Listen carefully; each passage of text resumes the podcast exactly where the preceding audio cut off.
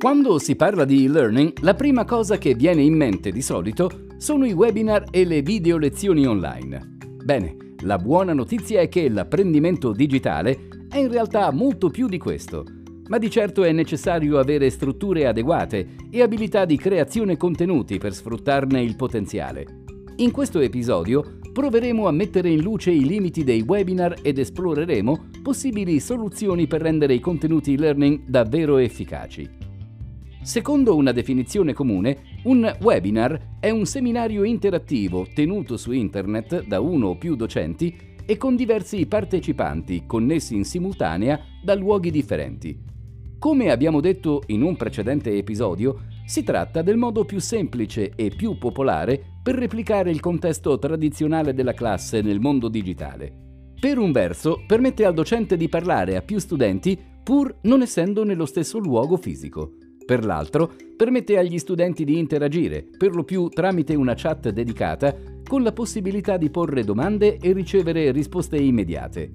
Oltre all'assenza di limitazioni spaziali, un altro grande vantaggio del webinar è l'opportunità di registrare il contenuto, compresa la parte di domande e risposte, e caricarlo su piattaforme digitali. Grazie a questo, i seminari restano disponibili nel tempo, benché senza possibilità di interazione e diventando di fatto video lezioni. Con o senza la sezione domande e risposte, un webinar dura mediamente dai 30 minuti all'ora e mezza. Ricordi lo studio sulla capacità di concentrazione dei nativi digitali? Risaputo che i nativi digitali, ma anche gli immigrati digitali, hanno una capacità di concentrazione molto breve e necessitano di gratificazioni continue per mantenere l'attenzione e imparare davvero, come può un video così lungo essere efficace? La risposta banale è che non lo è. Non si può negare che l'interazione con il docente possa aiutare molto il coinvolgimento e l'attenzione, pertanto un webinar è di gran lunga migliore di una video lezione tradizionale.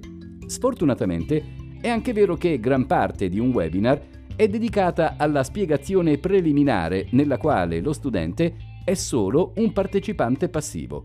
Questa si avvicina molto alle lezioni frontali tradizionali, con lo svantaggio di trovarsi soli davanti ad uno schermo, piuttosto che seduti in una classe accanto ad altri studenti. I webinar sono diventati molto popolari in virtù della loro somiglianza con ciò a cui docenti e studenti sono abituati. Certamente questo può essere d'aiuto per introdurre la formazione digitale in contesti nuovi, ma può, al contempo, essere un fattore limitante nello sfruttamento del potenziale dell'e-learning. Il più grande beneficio dell'e-learning viene di fatti dalla creazione di contenuti che sono stati, a differenza dei webinar, pensati per il canale specifico, ideati e messi in atto usando tutte le strategie didattiche che si sono dimostrate estremamente efficaci in contesti di apprendimento digitale. Ne parleremo più nel dettaglio nei prossimi episodi, ma in generale tali strategie aiutano ad assicurare il mantenimento di alti livelli di coinvolgimento e una capacità di concentrazione più lunga, portando ad ottenere risultati migliori rispetto al tentare di tradurre metodi tradizionali nel medium digitale. Senza dubbio, creare contenuti learning nativi richiede diverse competenze specifiche e ha portato all'evoluzione di nuove professioni, a metà strada tra esperti di digitale e di formazione. Vuoi saperne di più? Ascolta i prossimi episodi.